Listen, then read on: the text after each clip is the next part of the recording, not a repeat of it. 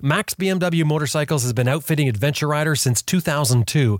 They've got 45,000 parts and accessories online and ready to ship to your door at maxbmw.com. And you can sign up for their e-rider newsletter too. It's free at maxbmw.com. That's M A X B M W.com.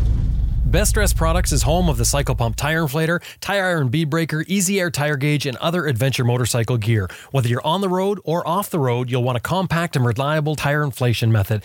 The cycle pump runs right off your bike's electrical system. It'll inflate a flat tire in less than three minutes. It's the one we use here at Adventure Rider Radio, made in the USA, and it comes with a lifetime warranty. The crew at Best Rest are adventure riders themselves, so they know what you want when you're exploring the world. Visit them at www.cyclepump.com. That's www.cyclepump.com. Green Chili Adventure Gear offers American made, heavy duty, innovative luggage systems for all types of motorcycles. You can turn any dry bag into motorcycle luggage using this unique strapping system, and it's easy to switch from one bike to another. And of course, Green Chili Adventure Gear is all tested in extreme weather and terrain to withstand the abuse of adventure riding. You've got to check out the buckles, the straps, the whole bit. www.greenchiliadv.com. That's www.greenchiliadv.com.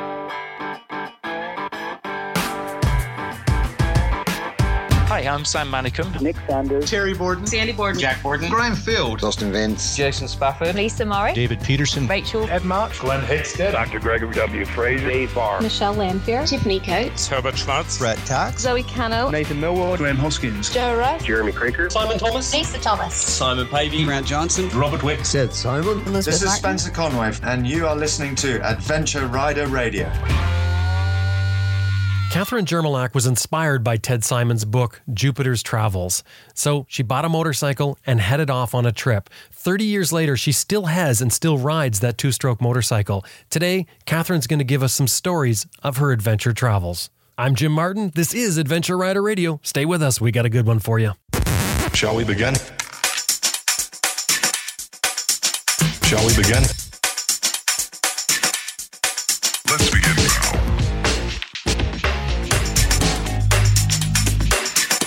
Shall we begin? Oh, for sure.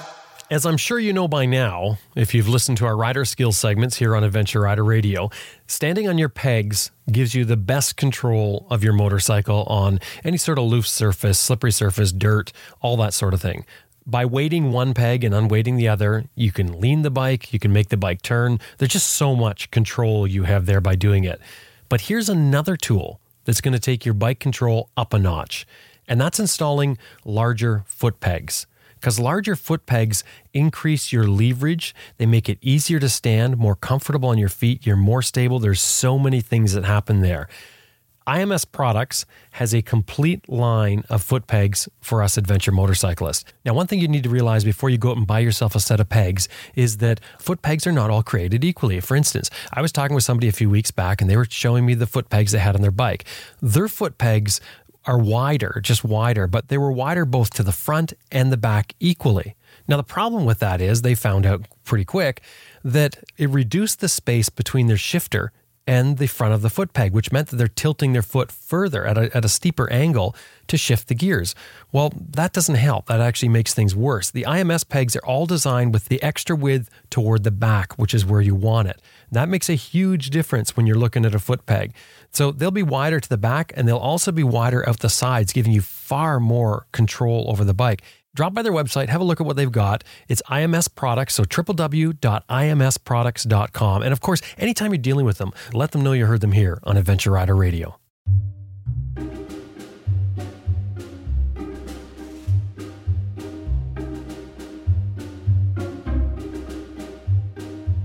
And for a couple of minutes, because they were shouting at me in Spanish, but I couldn't understand anything, and my visor was down, uh, I was wondering whether I would die for lack of oxygen, or whether I would die because they would gonna they were gonna shoot at me.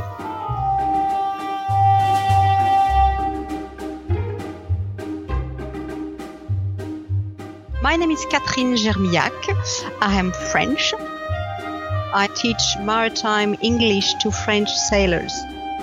I live in Brittany, which is in the west part of France.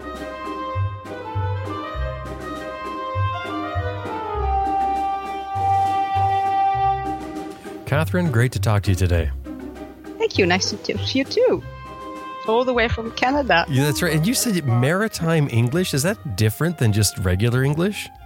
Oh, yeah, I don't speak maritime English on my everyday uh, life, actually. For example, in maritime English, you require assistance. Uh, in normal English, you just need help.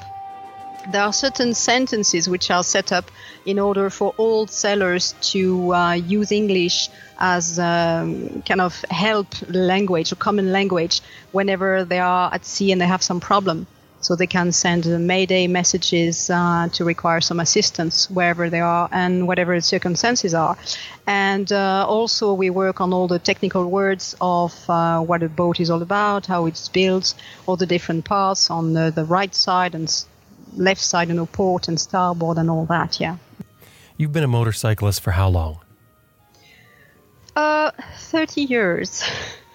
30 years and you've been riding mainly which i find incredible and, and really impressively too i think you've been riding the same bike yeah what's oh the, yeah what's the bike it's a yamaha 125 dtmx called desiree she's got a little name yeah that's a two-stroke isn't it oui yes it is you've been riding a two-stroke all this time uh, yes, absolutely. it's my first bike. I never had any other. It was it was love at first sight. Um, when I got the license uh, with a friend, we went to well, we had decided to go to several bike shops to get a bike. And the very first shop we went into, I just come in and saw the bike and just pointed out and said, "I want that one." Uh, and that was it. And it's been going on for 30 years. That's the reason why I went up to the UK last summer. I wanted to celebrate the, the 30th anniversary of Desiree while traveling with it.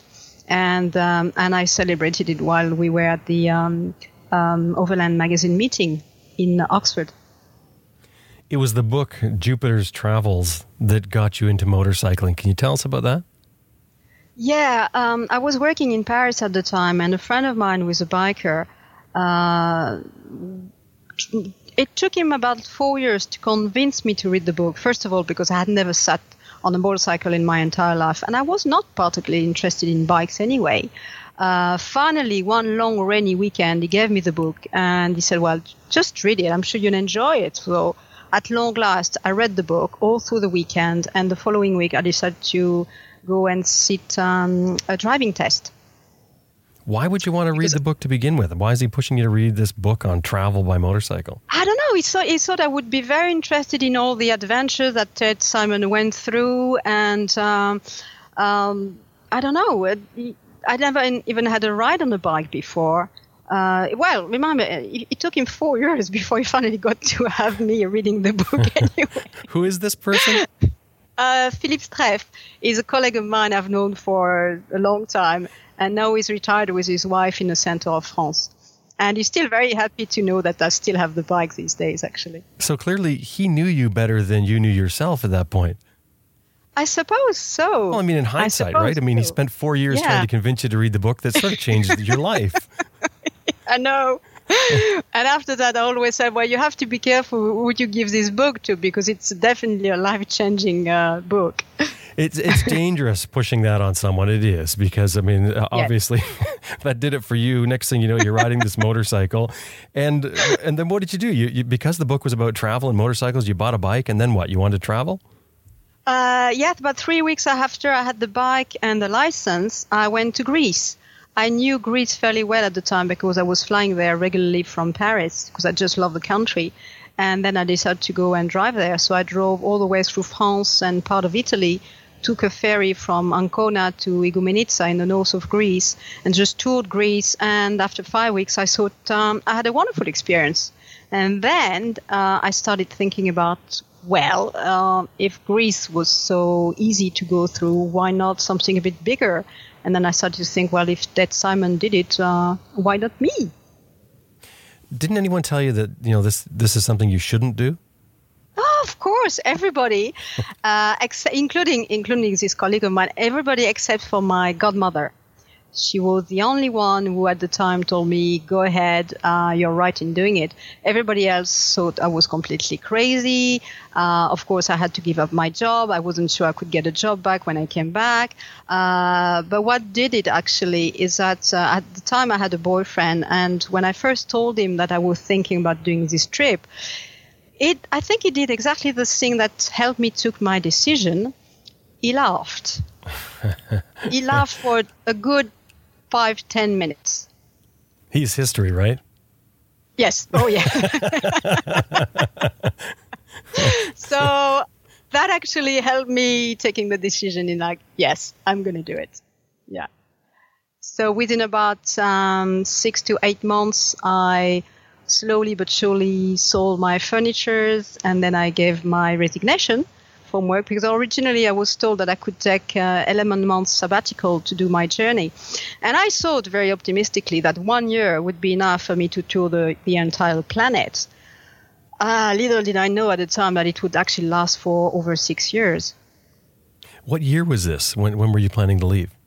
Uh, I left in uh, 1988 and I come back in 1994. In 1988, you're, you're not dealing with any internet. How are you finding your information? What, what makes you think that you can just take your bike and go to another continent and ride? Well, nothing, nothing made me think otherwise. You just thought that if you want to do it, that, that's it. You can just do it. Absolutely, yeah. And I did. And um, I found a, a shipping company to send the bike from Le Havre to Montreal. I took a one way ticket from Paris to Montreal. And there I got the bike after some difficulty from the customs, hence the, the names now. And then I just started driving. I had a few contacts. I had um, a family I had met while traveling through Crete a couple of years earlier who was living in Quebec. So they first gave me the address of their daughter in, in Montreal. So I had somebody to stay with right from the word go. And then I had an address of a friend of a friend of mine in, in New York. Uh, then from there on the way, I just met people who send me to other people on the way.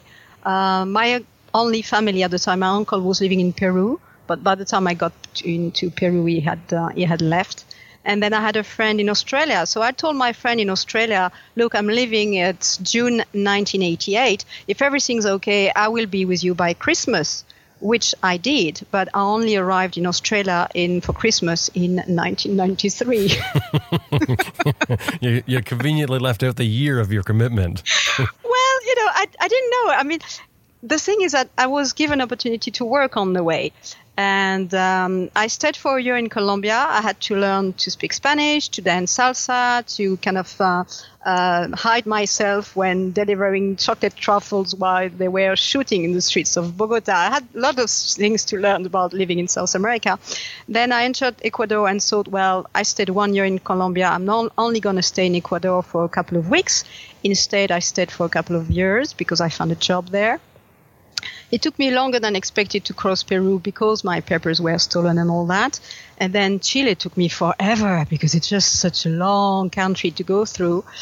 Uh, Patagonia was great as well, but I was there at the beginning of winter, so I couldn't really linger too much in Patagonia. I only stayed there for about three to four weeks. And then I shipped the back to, uh, finally to, from Valparaiso to Australia. So yeah, I stayed four years altogether in South America, which was absolutely not the plan at the beginning. Did you just say that you had to learn salsa? That was part of fitting in? Yeah, absolutely. I, I, haven't heard this before. I didn't know that when you went to South America, you need to learn the language and you need to learn salsa. You're making it really complicated for those who haven't been. Oh, well, I would say salsa is easier to learn than, than Spanish anyway. Oh, there, and just as well. there you go. So you're not dropping the requirement for salsa, you're just ensuring that it's easy to learn.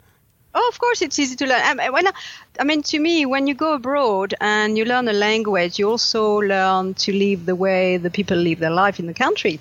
And of course, everybody was dancing salsa in Colombia, so I started dancing salsa. Yeah.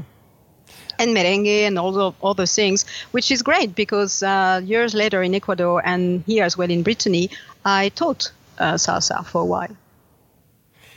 Let's talk about your bike for a minute. A Yamaha DTMX 125. Yeah. This is, as we yeah. said, it's a it's a two stroke bike. Describe this mm-hmm. bike. Uh, she's uh, red and white, white tank and red seat. Um, I can I can change the spark plug. I know where to put uh, the oil and the petrol. I can put the air in the tire, and that's about it. So, has there been a concerted effort over the 30 years to learn mechanics and you're just you somehow averse to it? No, I wouldn't mind, but it's in South America, especially each time I was trying to get my tools out to fix something or, or even attempt to fix something, there was always somebody there saying, Oh, come on, lady, move away. We're just going to do that for you. so, voila, I just never bothered, really. Well, I had about. I guess if you don't need it, why bother, right? Exactly. Well, I mean, there were three times I could have really do with some hands. That's when um, uh, I had three punctures in six years. Wow, that's and really the good. first two, uh, yeah, that's really good. The first two were in Canada, actually, in Ontario. Uh, I first had a puncture on the kind of motorway, and I stopped at a truck uh, checking station or something, and they were very happy to fix the tire for me.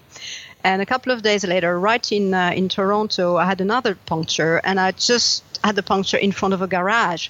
So I just put the, the bike in the garage, and I was invited to have dinner with some of the mechanics there, which was quite good fun. And then a few years later, I had a puncture in the middle of Patagonia. And at the time, I was traveling with an English guy who had a massive bike. We always thought it was very funny that uh, whenever I drove, either on ice, on gravel, or tarmac, I was always going at a steady uh, 70 k's an hour. And then he looked at me and he looked at the bike and told me, "If I don't fix your tire, you're going to spend the entire winter here." And I said, uh, "Yes." So he fixed the bike and uh, and the tire for me. Well, you, and, you had uh, a panic fear of punctures, didn't you? I mean, you were. Oh, you, yes, you I hated it it. There, there were two things I, I was really fearing. It was uh, lack of petrol, running out of petrol, and having a puncture. So the first sentence I learned when I was in in uh, San Diego, getting my visa for Mexico, was "Where is the next petrol station?" Which I had written on a piece of paper. So each time I was filling my tank, I was pull out, I was pulling out the little piece of paper and have it read by the person who was at the pumps. Uh, except that whenever they were giving me the explanation about the next petrol station, I just couldn't get it. So it's only when I arrive in, uh, once I arrived in Colombia, that I could figure out what they were replying when asking for some more petrol on the way. Is there separate tanks where you're putting in the two-stroke oil and the fuel, or are you mixing it? Oh no, it's separate tank. I had to put some oil in the tank in Patagonia when uh, at some point the uh, the pump for the uh, the oil at, uh, at some point wasn't working for some reason. So I had to fix it back when I went back to uh, Santiago. For so, for so for quite some time, I had to put the oil directly into the tank. Uh, except that one evening, I, I think I put a bit too much oil into the tank, and uh, the morning after, the bike wouldn't start. So again, I found a biker was kind enough to uh, to clean the carburetor for me, so it would work. Wow, that's quite a toolbox. yeah, well, oh, well, this year actually, funnily enough, I mean, as a proof that I don't really need my tools because I don't know what to do with them, I left France last uh, July and completely forgot to to take all the tools with me anyway. So I I had no tools at all. So at some point when I was on my way to Oxford, I think I was in New York staying with some friends. After I had been a- around the UK for quite some time, I finally managed to get some tools to um, adjust the chain because the chain was a bit um, loose by then. But that's about it. I, I had nothing. I had I left without any any tools at all, and uh, the bike was fine as usual. Back in 1988, there there was no GPSs like we have now. But but I know that you say that you don't like GPSs. What, what was your method for getting around then? What were you using for sort of your information channel? How were you finding your way around? Um, guidebooks, first of all. I had uh, the South American Handbook uh, with me when I was in South America, which at the time was the only one book on very, very thin piece of paper. Now I think it's sliced in different parts. You have uh, uh, Latin America, you have like Mexico and Central America, and then you have South America. At the time, it was one book where you had everything on. And then um, I just looked at the map and um, look at places or nice roads which seemed to be interesting to go through, and just uh, I just went. And I arrived somewhere, looked for a hotel or a, a family house, pension, whatever, and I just stayed there. I didn't, I hardly camped in South America except in Patagonia. And did you get lost a lot? Oh yeah, and at the beginning it was a big panic as well because oh my god I'm st- I'm I'm lost again.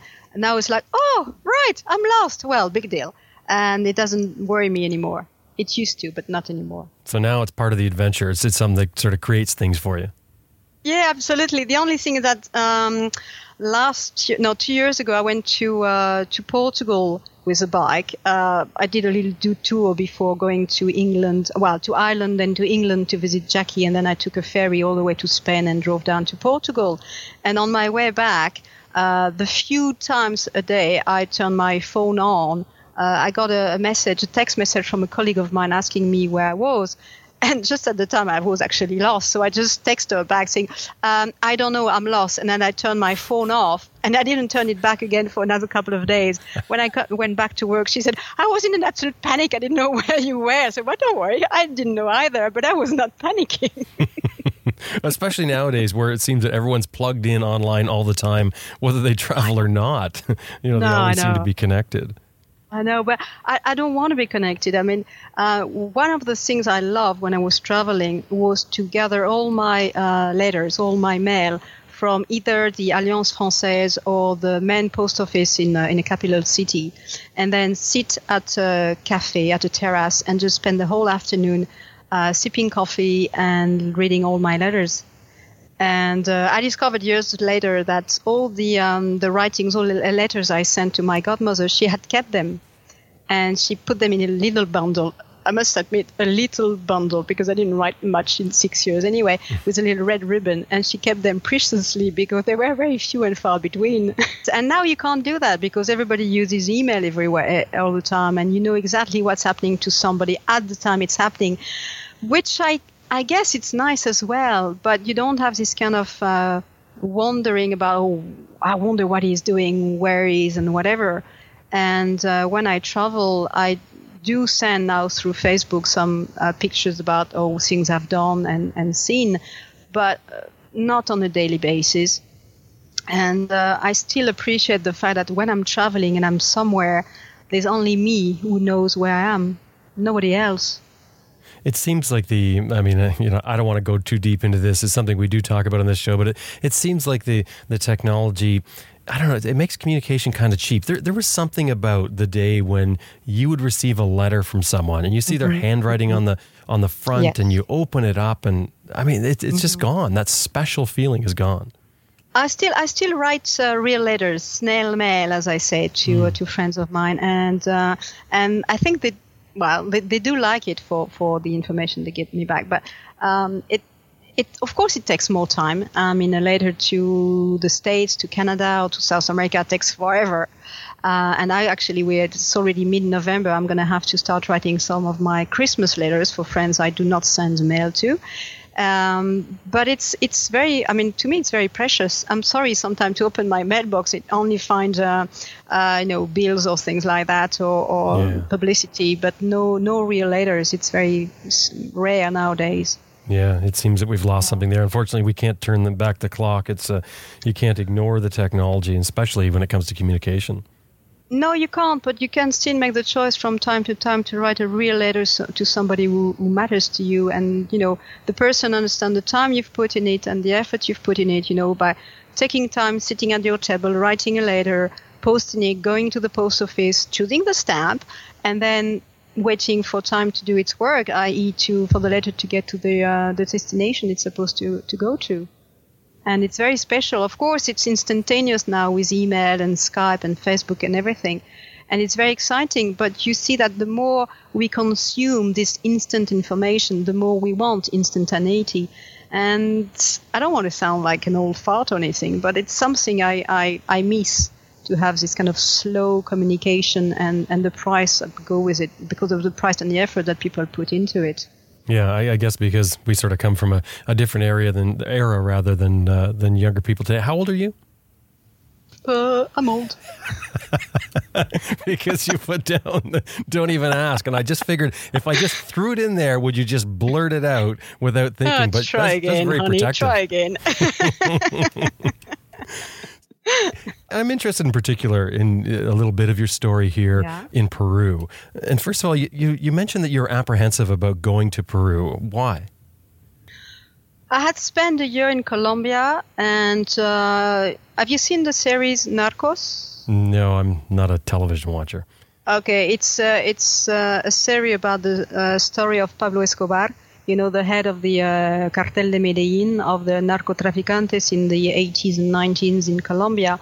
Um, I would say I was in Colombia between series one of Narcos, episode four or five, and series two, episode six, basically. While they were killing lots of people in the streets of Bogota and Medellin, uh, they killed three candidates to the presidential elections. I was regularly shot at while I was crossing the streets of Bogota. And it was an interesting time. Uh, a friend of mine was um, um, a window maker, and at some point, the uh, Cartel de Medellin uh, was nicknamed the Cartel de los Vidrieros, uh, the window makers cartel, because at the beginning there were only um, explosions. There were no people involved in the explosions of buildings, but then they had to replace the doors and windows. But then, um, at the time in Colombia, for example, you couldn't ride with a helmet on. That was forbidden. You couldn't be two people on a motorcycle, and you couldn't carry a bag. And one time I nearly got killed because I didn't know about those rules yet. So after a year of kind of lots of excitement in Colombia and two years of peace and quiet in Ecuador, crossing Peru with a Shining Path, uh, still uh, working pretty much on explosion in both uh, Lima, the capital city, and the and the, the mountains as well. Uh, it was a bit daunting. So I thought it would be better just to follow the Pan American Highway and maybe not be by myself by then. Well, with inside it's just as well that my bag was stolen with all my papers and money and everything inside because then i went anyway through the mountains and it was a wonderful experience and nothing wrong happened to me well, let's talk about that incident in particular, and I want to sort of dive into it a little bit. You were concerned about crossing Peru. You arranged to meet a couple other motorcyclists? No, I just uh, met them completely by chance. Um, there was this uh, French cyclist whom I'd met in Colombia years uh, years earlier, whom I met again in Ecuador, and he told me about the uh, director of the Alliance Française in the north of uh, Peru, a place where, where all travelers, French travelers, were welcomed. So I met this guy and his wife. And one evening at their table, I met uh, I met two uh, cyclists from France who just come through the uh, Canyon del Pato. But I said, well, I've met those bikers uh, the day earlier, and we decided to travel together. So I'm, I'm afraid this road you are describing like being wonderful. I won't go through. But I was kind of, oh, too bad I met those bikers because you know now I've committed to travel through the Pan American Highway with them, so I won't. I will miss this wonderful place those French guide told me about. But then my bag, my bag was stolen, so I went through the adventurous road anyway. Well, let's look at that incident. You're standing there, where in the yeah. street? Where we were in the street. Uh, so there were three, the three of us, each with his, his on her, her bike, and just I can't remember what happened. I think we were looking at one of the this couple's bike, and I just put my bag next to me on the floor, uh, my little backpack with all my belongings inside, and um, before we knew it, just somebody came back on a, on a little moped and just snatched the bag. Well, the bag you put down, that has all mm-hmm. your worldly possessions in it? Uh, apart from my camera, which I had around my neck, there was my passport, my traveler checks, uh, my wallet, my money, my carnet de passage, and uh, and a knife, a, an old Greek knife I had travel, uh, used with me, uh, which had traveled with me for a number of years. Yes. And yes. was that a normal thing for you to do to set it down, or was that sort of a lapse in your security? Uh, I would say bits of bit of both actually. I mean, I was always very cautious in the first two years I was in South America, but by the time I left Bogota and started to travel further south to reach um, Ecuador, I felt very at ease in South America because I could master the language, I knew the country, and I don't know if you looked at the pictures, but I look like the locals over there. I'm brunette, I'm fairly tanned, and um, I look like the, the girl from the village next door, which is kind of interesting sometimes in parts of, of Bogota. So I guess I've lowered my guard a bit by thinking that, you know, nothing would happen. And I was very pissed off because something happened, which then led me in lots of trouble for a short while. And, um, and I was partly responsible for it. So someone comes by and they, I assume they grab your bag while you're not looking and then take off. Yeah. Yeah. And I remember I could see the guy driving I was like, oh no, this is not happening. and it's in fact the French uh, biker who jumped on his bike and tried to follow this guy, but just in the small streets of Piura, he, he just lost them. So I spent a couple of days with the um, some of the crew from the uh, French Alliance, French, Alliance Française, looking around town because apparently they knew that's when something was stolen. Sometime you could get some papers and stuff back in some part of the town where the the thief used to uh, get rid of stuff, but we couldn't find anything. What did you feel when you're standing there and that bag is going? Well, you said you thought, "Oh, this is not happening." When the bike is gone and you realize that yes, it's not coming back. What's your feeling? I felt like an idiot. And for about 48 hours, I thought I would um, end the travel right there. And actually phoned my, I phoned my godmother about three or four times in six years. And that time I phoned her to say, look, that's what happened. Uh, I'm discussed with it. I'm just coming back. And, you know, slowly but surely I thought, well, no, I'm not hurt. The bike is here. Traveler checks, I would get back one way or another. Um, so I'm going to continue. And, uh, and I did. So I phoned her back to say, no, by the way, I'm not coming back. Everything's okay. I'm just going to go to Peru, cross half of the country, go, go to Lima, cross half of uh, Peru without any ID, and that should be fine. And that's what I did. What's the concern if you get caught without ID? Uh, well, I found out about 400 kilometers before arriving in Lima. Uh, there was this policeman on the road in the middle of nowhere who waved me down and asked for my papers. So I first said, well, you know, officer, I don't have my papers. I got uh, my papers stolen back in Piura and explained very calmly and politely what happened to me. And then he said what he shouldn't have said. He said, well, I'm going to have to take the bike away from you. And I think that I've never been that rude in my entire life.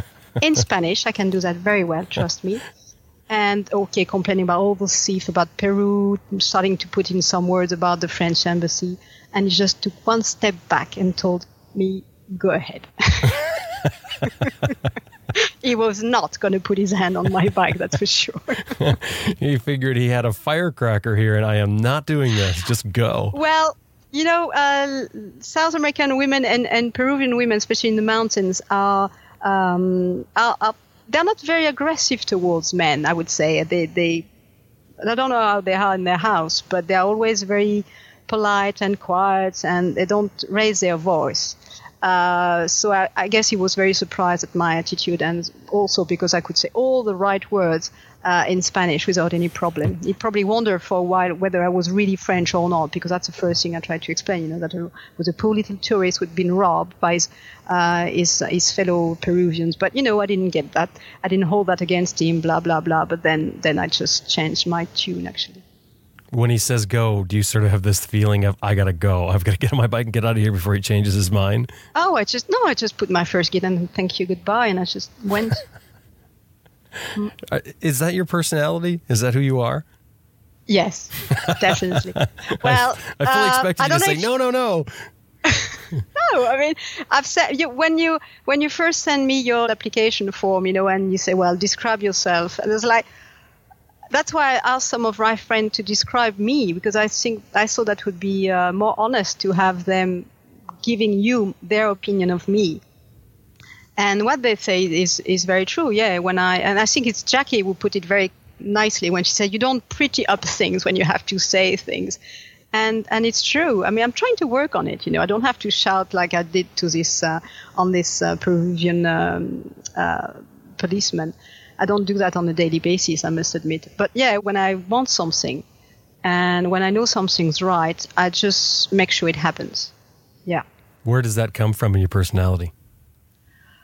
Uh, the fact that I had to fence for myself at a very early age, I suppose, uh, which wasn't very easy at the time.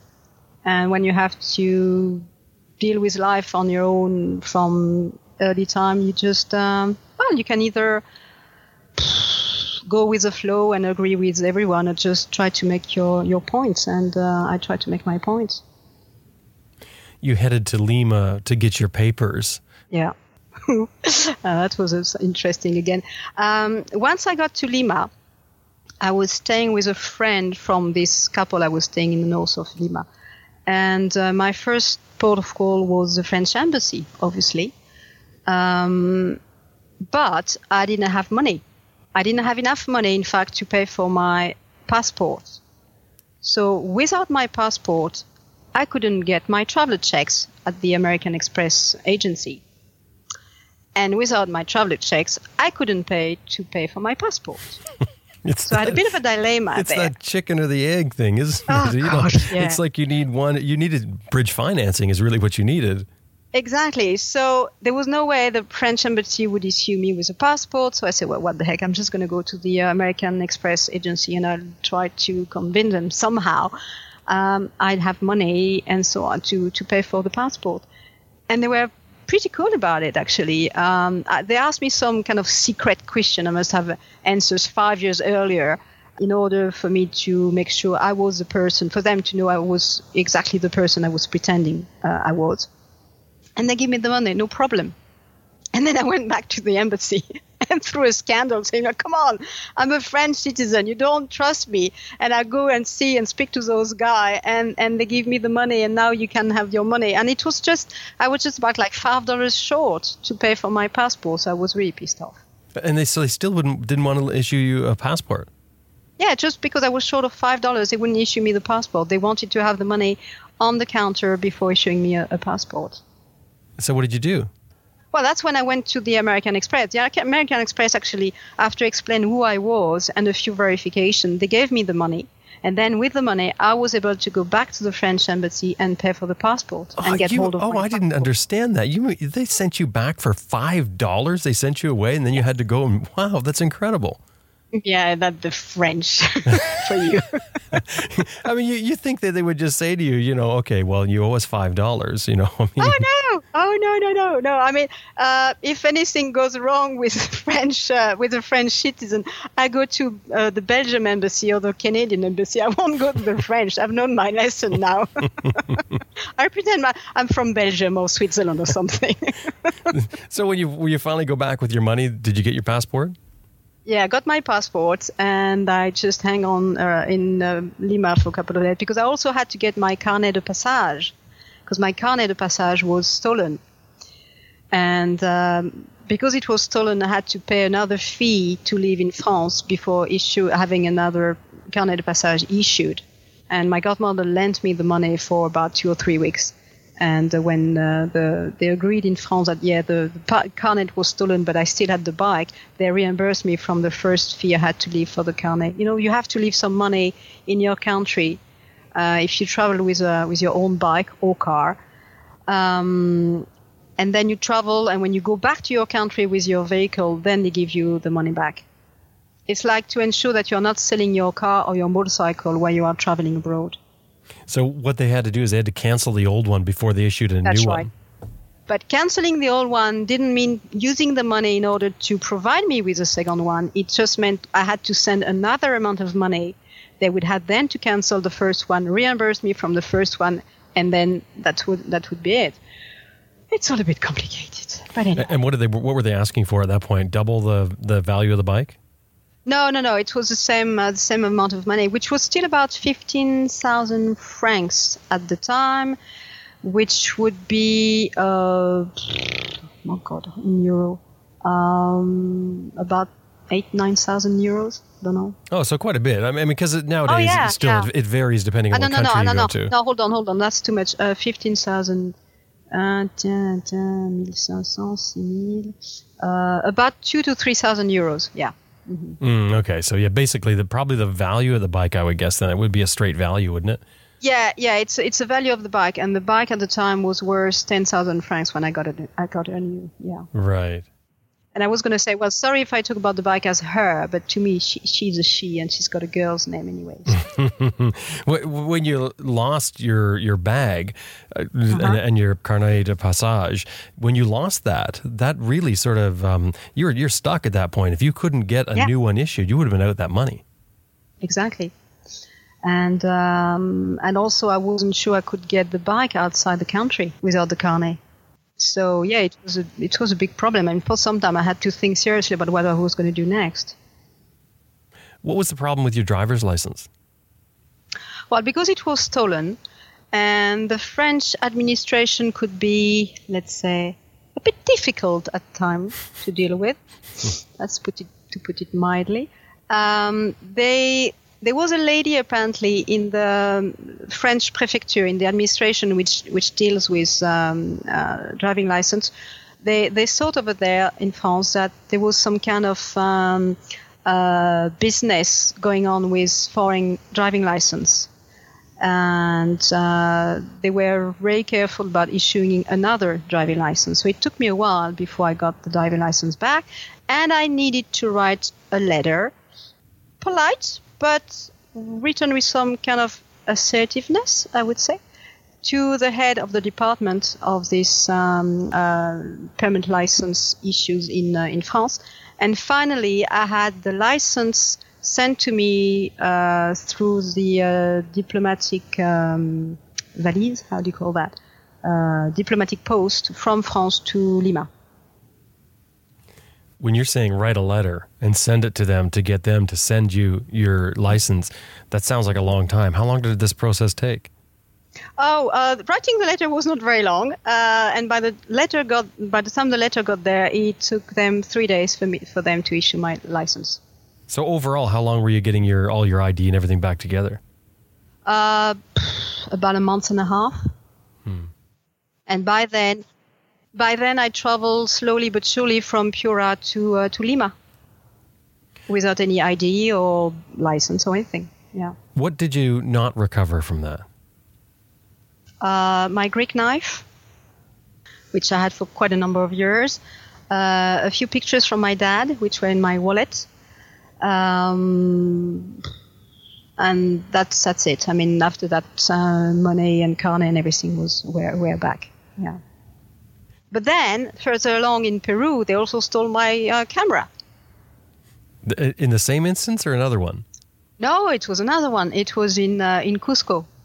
In the city of Cusco, I went up to visit Machu Picchu, and one day I left my camera in the hotel, and it was stolen from the hotel. And by then, I was really pissed off at Peru. I was very happy to to leave Peru, and when I crossed the border with uh, Chile.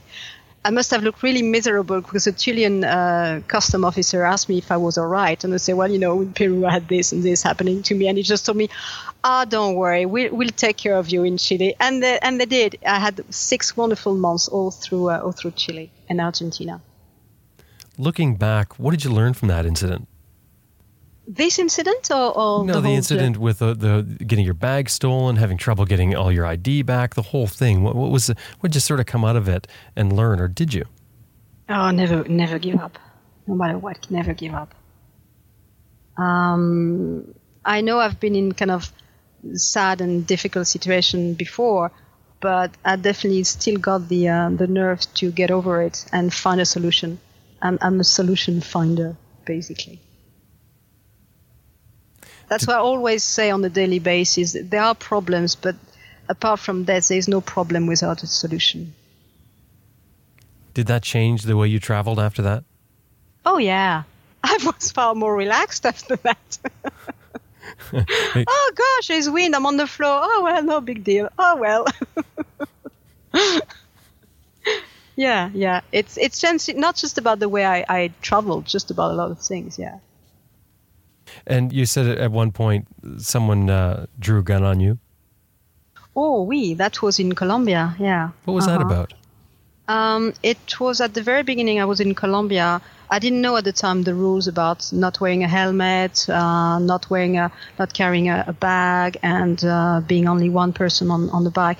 At the time, in the streets of Bogota and Medellin, particularly, uh, there were lots of sicarios driving on, on motorcycles similar to mine. There's a lot of 125 uh, bikes going around in South America at the time, in Colombia anyway.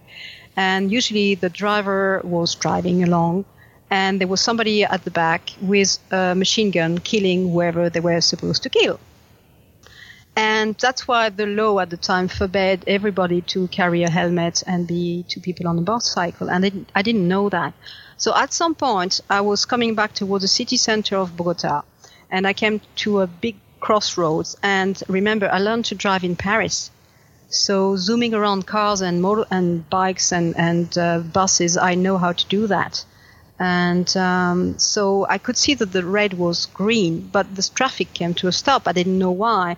So I just found my way to the front of the, of the traffic lane. And there was this massive crossroad and nobody there. So I just thought, oh, great, I'm just to go except that I hadn't seen there was a car coming to my left with policemen on motorcycles dressed in yellow, and that's bodyguard policemen in front and at the back of the car. And the second car stopped, and there were four guys armed with machine gun pointed at me. And then I just went, okay, neutral, hands up in the air in, in those kind of situations, you don't think, you don't ask what you're supposed to do. It just comes very naturally, which is kind of scary, actually. And for a couple of minutes, because they were shouting at me in Spanish, but I couldn't understand anything, and my visor was down, uh, I was wondering whether I would die uh, for lack, lack of oxygen, because I couldn't breathe, or whether I would die because they, would gonna, they were going to shoot at me. And it was a, a long few minutes, I must admit. And then finally they went back into the car and drove off. And I was still in the middle of the crossroad with my hand in the air when the traffic started zooming around me and uh, and I went back to my friends I was staying with in Bogota and explained to them what had happened. And they just said nothing, but they poured out a big bottle of aguardiente, which is a local alcohol there, and started uh, giving me a couple of drinks because that by then I started shaking and realized what had happened. And that's when it told me, oh yeah, we forgot to tell you. You're not supposed to cross.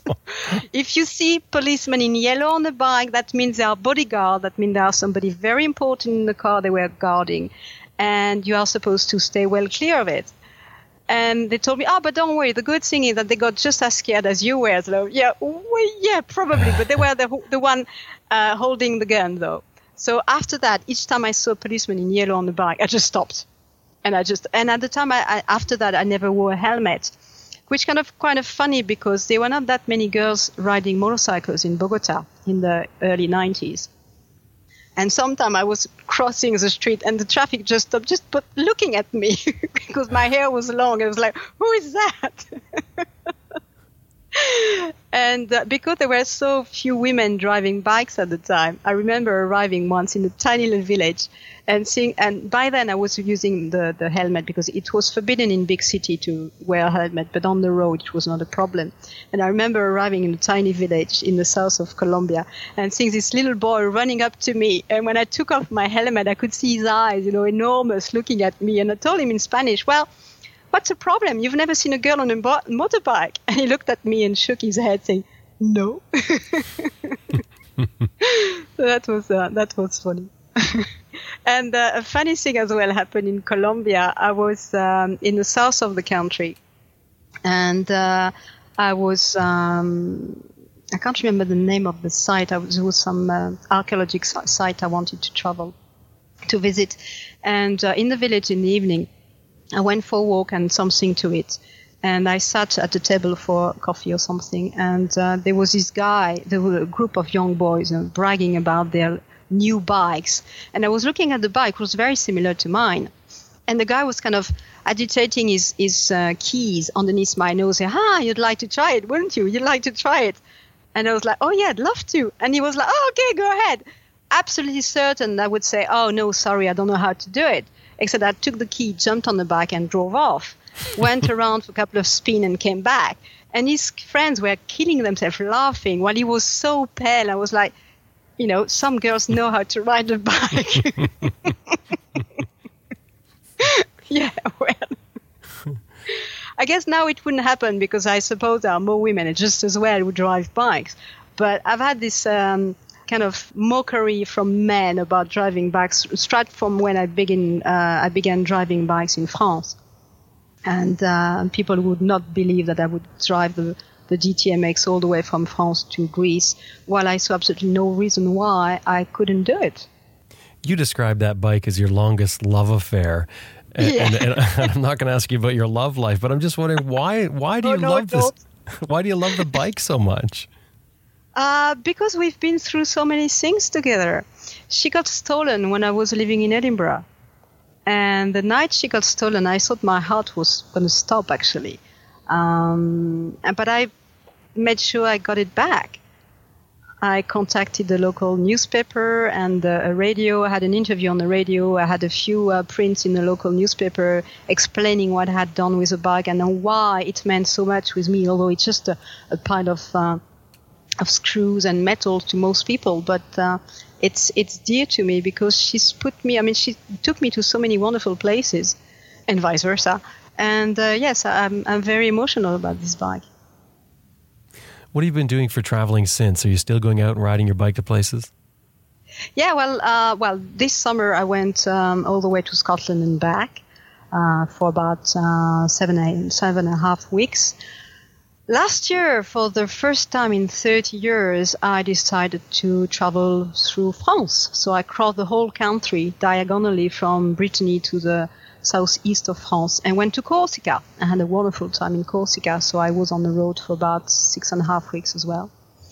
And two years ago, I went from uh, Brittany via Ireland and England to uh, Portugal. I wasn't able to use the bike for a few years because I had a bit of a, of a foot problem, but now it's back to normal thanks to a friend of mine who actually fitted the bike with uh, uh a double uh, gift gear selector, a bit like on a Harley Davidson actually. Uh, because with a single selector, it hurted my foot right where it was a bit uh, a bit weak. So now she's got a bit of a funny look with this uh, double selector system, but um, it so you don't have to move your toe underneath anymore. You just exactly. lift up. Mm. Yeah, exactly. That's brilliant.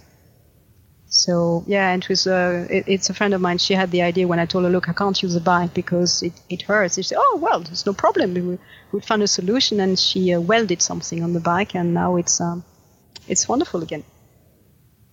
Where do you go next? Oh, I don't know.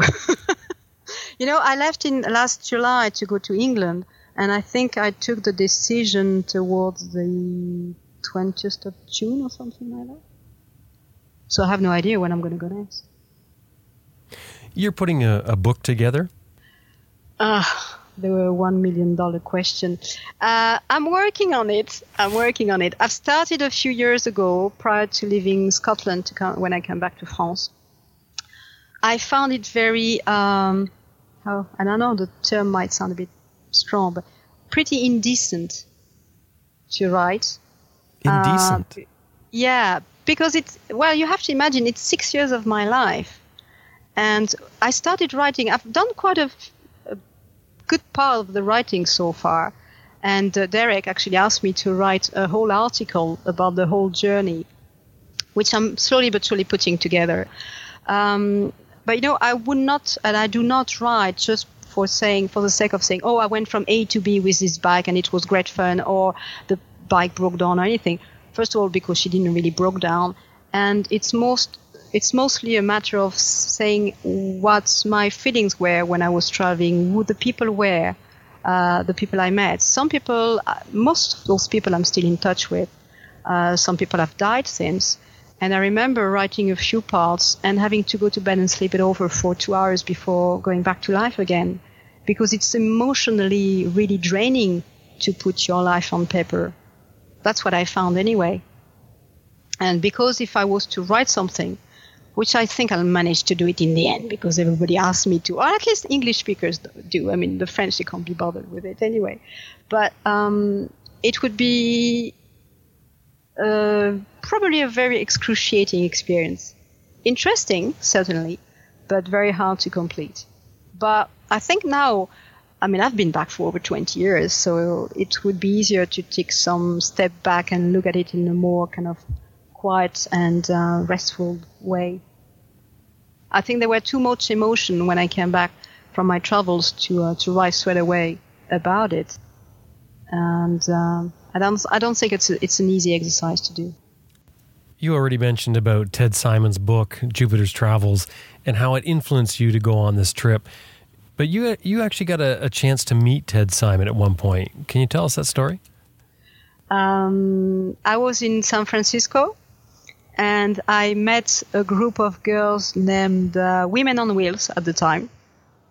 and one of them told me about a photographer who was about to do a book about women and motorcycle. So I went and met uh, Chuck West, who is a photographer. He's retired now. And um, while he was taking pictures of the bike and I, we just talked about how I came to biking. And when I mentioned Ted Simon, he said, "Oh well, you know, I think this guy is living in in the north of California, and I think I could get his phone number for you." I was like, yeah, right. What am I supposed to say to the man? Oh, hi, my name is Catherine. I'm traveling around the world and it's all your fault. And he said, well, why not? So he gave me the Ted Simon's phone number. And after a few days of, you know, wondering whether I should do, do it or not, I just phoned him up. And that's exactly what I said. I said, well, hi, my name is Catherine. I'm French. I'm traveling on a 125 and it's all your fault. And he said, uh, okay, let's meet for dinner. So we met up in Chinatown it was uh, in 89. He had been back since 96 or 7. I think its journey he took off in 73 up to 77, I think. And uh, so a good 10 years after he came back from his own journey. And um, we had a nice chat and uh, he never said at any point that, uh, you know, it was silly to, to do it or to go. He never tried to change my mind. He's just he was just a bit surprised that I'd chosen such a small bike. And then I told him, well, look at me, I'm just five foot three something, or four, I don't know. Um, so the bike is just perfectly uh, suited for me. So that was a good um, a good surprise in the journey. I was kind of meeting my hero at the time, and um, and little did I know that over the years we would uh, stay in touch, and I would uh, I would visit visit him in in the south of France. Well, he, he visited me once in Brittany, and also in the south of France when I lived for a year in, in Avignon. So we've been in touch for over 20 years. Well, nearly 30 years. Oh my god. Apart from meeting Ted, it's uh, meeting all the people I, I came across on the road and seeing how welcoming people are. Uh, imagine I was I was six years on my own, and um, nothing really nasty happened to me. I mean, okay, I got robbed in Peru, mm, partly my fault, but I mean, um, I've been really looked after by most of the people I met. And what's really struck me when I was traveling, and I said that in an interview on the on the Chilean television, was the uh, the kindness of strangers. People who meet you, who have no reason to take you on board and to help you and to welcome you for the night or give you a hand because you're in trouble or anything, or the weather is nasty and they give you some shelter. And uh, everywhere, from uh, Montreal to Ushuaia, all around Australia, uh, I've been really, really well looked after by complete strangers. And lots of people like that have been really, really kind and really helpful. And it's a good thing, especially nowadays when you hear so many horrible things about what people do to each other, whether you are from the same nationality or not. And, and I would say that on the whole, um, people than the world is far better than one could uh, believe when you listen to the news on a daily basis. When I interviewed Ted Simon, one of the things that he said was that that trip that he did, that he wrote the book Jupiter's Travels about, it gave him confidence. It, it, it, he said it, he came back a completely different person. It, it, gave him the confidence, and I guess from you know being on your own, dealing with things, and also maybe understanding. And I think this was sort of where he was leading was understanding what people in the world are really like. What did you get from it? Well, a better knowledge of the planet I'm living on, basically. Um, but on the other hand, it, the planet lost a bit of its mystery. I remember before traveling when I was thinking about uh, South America and Australia, they were just names on the map and cities on the maps. Now, when I look at these maps, I see faces and stories and people from all different backgrounds. Uh, people whose common link is, is me, basically, because I went from one to the other. People who have nothing to do with one another, who come from completely different uh, social spectrum and everything. And it's good to know that because you are on your own, you have to go and talk to people. Otherwise, the journey is not worth it. I mean, I mean that's my opinion. And uh, and being alone and coming across so many different people and having the chance to see how they were living, to understand how the their, the country they lived in worked, uh, how their culture goes about because when you learn a, a, language to me you don't learn just words and, and grammar rules. You learn a whole way of thinking of laughing of looking at life and everything. And that definitely made me richer for everything i've gathered on the way. All the, these these lives i kind of took along parts of it and most of them I still carry to these days because i'm still either seeing or talking to those those people. It's it's wonderful. I'm definitely um, I always say that I have no family, none whatsoever, but I'm I'm absolutely a millionaire, a billionaire, even when it comes to friends, and I'm very lucky in that respect. Catherine, it's been great talking to you. Thank you very much. Thank you. And that was Catherine Germillac from her home in France. Stay with us, we got more coming up.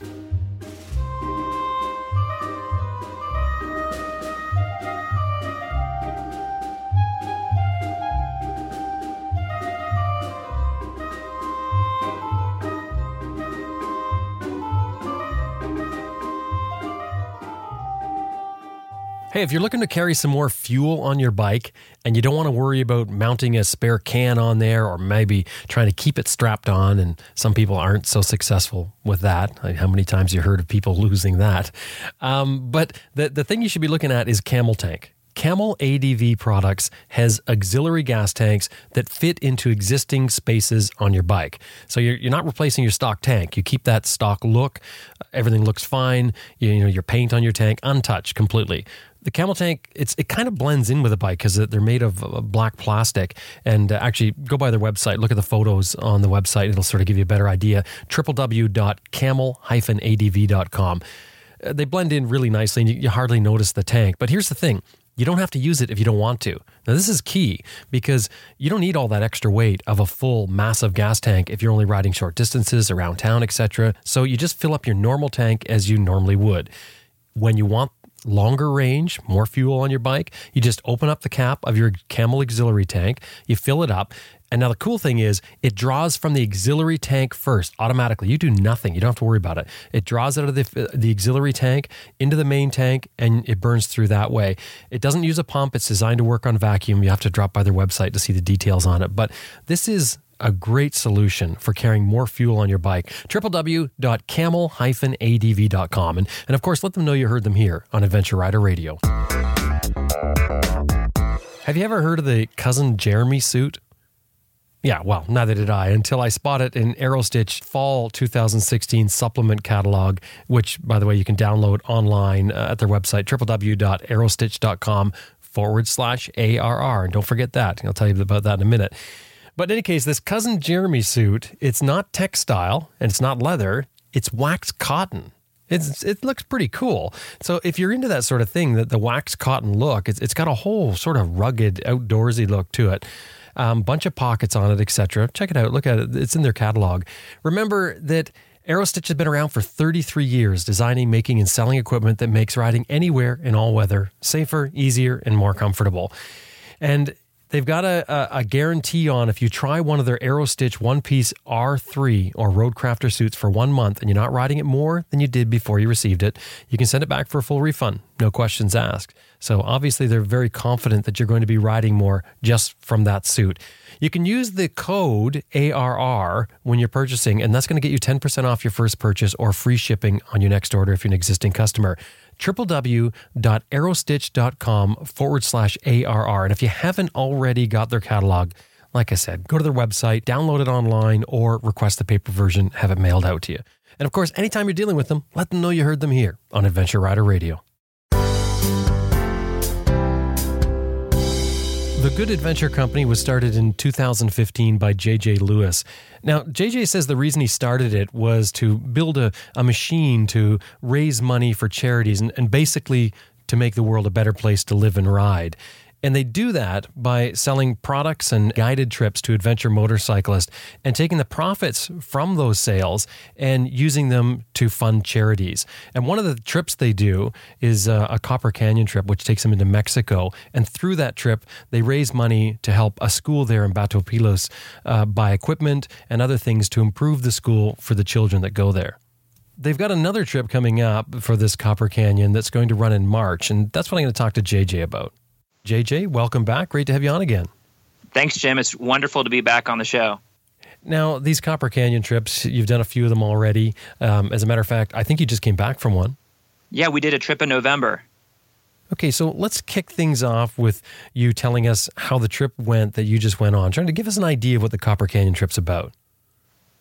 You know, it was it was a challenge. Uh, you know, each each adventure trip down to the Copper Canyon demands a lot of flexibility um, and a lot of positive attitude. And uh, you know, we had a really fun trip. And uh, what we really discovered in down there were some world class uh, asphalt tarmac roads that we hadn't uh, really uh, explored before. I mean, we've we've really stuck uh, majority to you know the expert only off road, but we took a chance and and explored some of the tarmac, especially the road uh, that goes down to Batopilas, which which I think you know mimics Stelvio Pass or something like that. It, it definitely a European pass that, that blows your mind. The switchbacks. Um, everybody who did that road, we were just hooting and hollering, and it was it was the greatest amount of fun. Uh, probably one of the the highlights of the trip in terms of riding. Let's talk about what you're doing with this. Why do you run these trips? We, you know, we want to give adventure riders an an ultimate riding experience. You know, you know, sort of akin to like an outward bound experience, uh, where it's a true adventure. It, we don't do hand holding trips people will find themselves in uncomfortable situations at times, which just makes it all part of the adventure. So we do that, but we also do that to to do good in the world. That's why we call ourselves the Good Adventure Company. Um, we provide great adventures, but we do good while we do that. And one of the big uh, places of support that Good Adventure is involved in right now is the school down in Batopilas. So uh, we've been really involved in fundraising for that school, helping those children. And uh, when we were in there uh, November, we had a wonderful experience, Jim. We were down there, we had breakfast, and uh, you know we told them we would be at the school, you know, uh, a little bit later that morning. And when we came to the school, all the kids were sitting in bleachers, grade by grade, and there were seats of honor uh, in the middle of the courtyard. And these children gave us this marvelous song and dance and were you know made up in costumes and regalia. It absolutely blew my mind.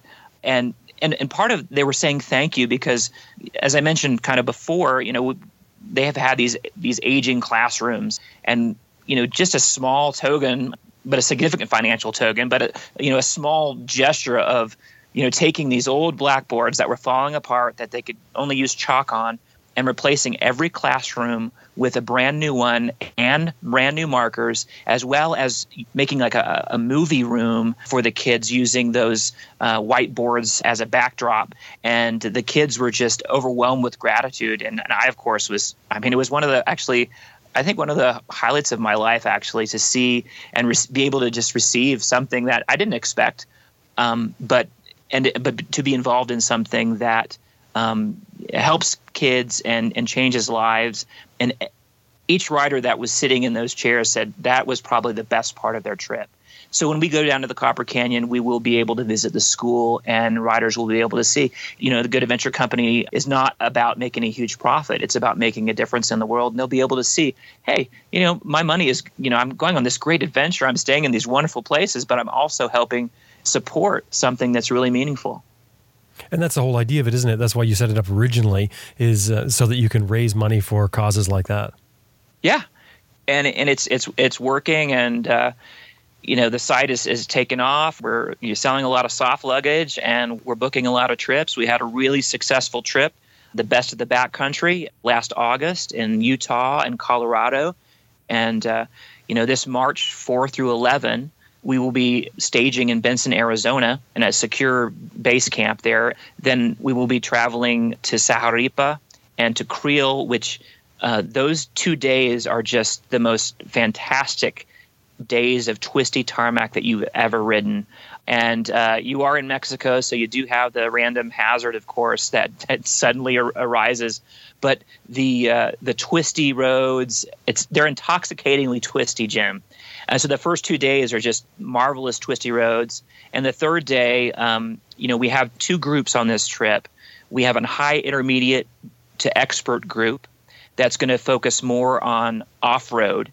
And then we have the intermediate group that's going to be focusing more on the twisty tarmac and you know gravel and dirt roads. We're not going to get into really hairy, um, you know, having to winch you out possibly of of these these roads that we're going on on the expert route.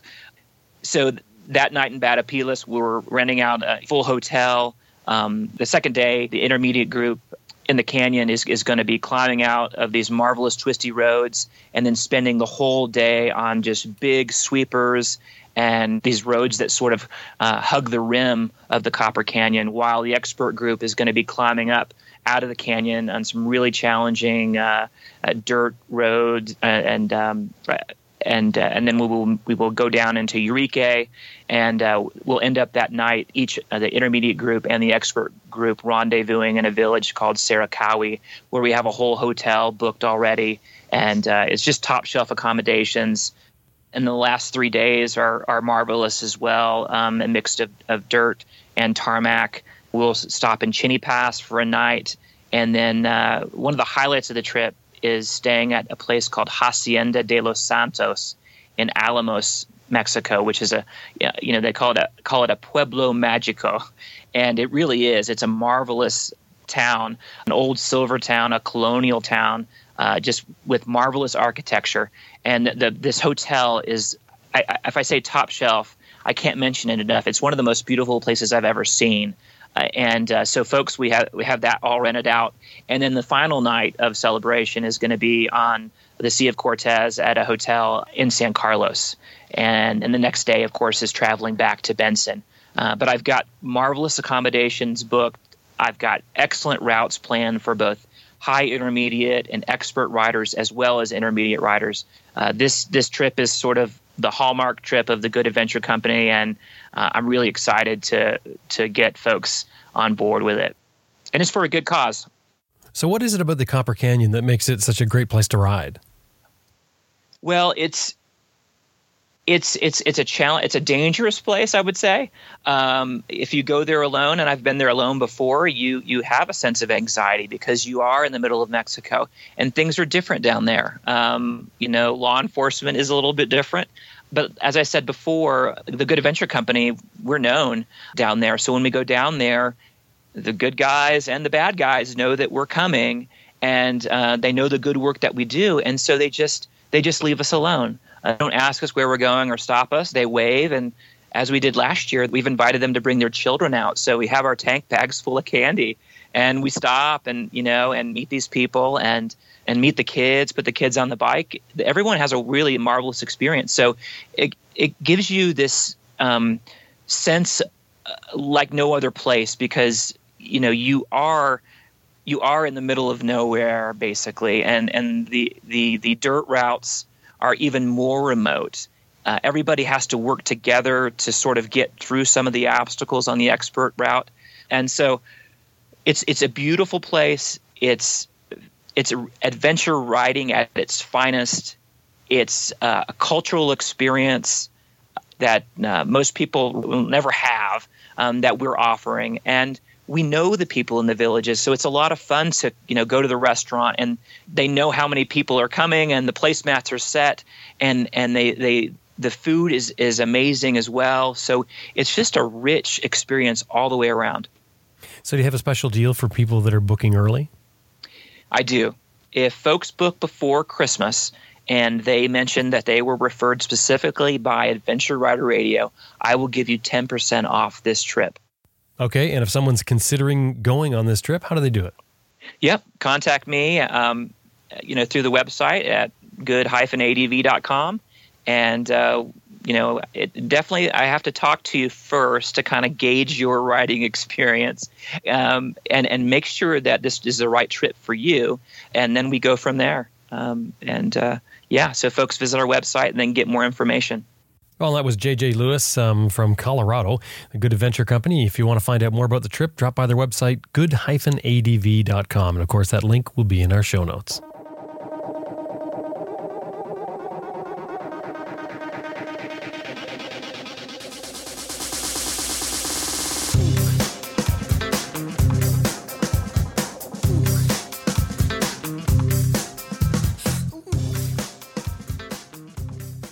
Max BMW Motorcycles has been outfitting adventure riders since 2002. They've got 45,000 parts and accessories online and ready to ship to your door at maxbmw.com. And you can sign up for their e-rider newsletter too. It's free at maxbmw.com. That's M A X BMW.com. Bestrest Products is home of the Cycle Pump Tire Inflator, Tire Iron Bead Breaker, Easy Air Tire Gauge, and other adventure motorcycle gear. Whether you're on the road or off the road, you'll want a compact and reliable tire inflation method. The cycle pump runs right off your bike's electrical system. It'll inflate a flat tire in less than three minutes. It's the one we use here at Adventure Rider Radio, made in the USA, and it comes with a lifetime warranty.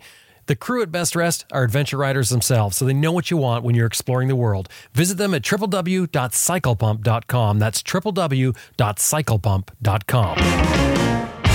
Green Chili Adventure Gear offers American made, heavy duty, innovative luggage systems for all types of motorcycles. You can turn any dry bag into motorcycle luggage using this unique strapping system, and it's easy to switch from one bike to another. And of course, Green Chili Adventure Gear is all tested in extreme weather and terrain to withstand the abuse of adventure riding. You've got to check out the buckles, the straps, the whole bit. www.greenchiliadv.com. That's www.greenchiliadv.com.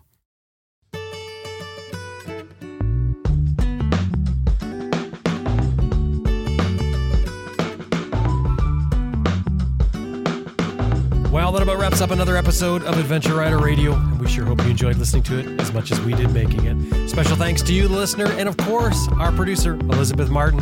We heard last week. If you didn't hear last week's show, you got to go back and listen to that episode. It's the first time you've ever heard Elizabeth on the show. You ever heard her voice? She really exists. It's kind of cool. Anyway, we're on Facebook. Please drop by our Facebook page, like us on Facebook. And don't forget, we've got another show called ARR Raw. The uh, November episode just went out, I think last week it was. Um, all great fun, roundtable talks. You got to subscribe to that separately. Drop by our website, www.adventureriderradio.com, and you can look at the Raw thing. And if you can, click on the donate button and help us out by sending us the donation. Anything $10 or more, we'll get you a sticker sent back at you, and it sort of goes up from there. My name is Jim Martin. Now it's time to get out there and ride your bike. Ride safe. See you next week.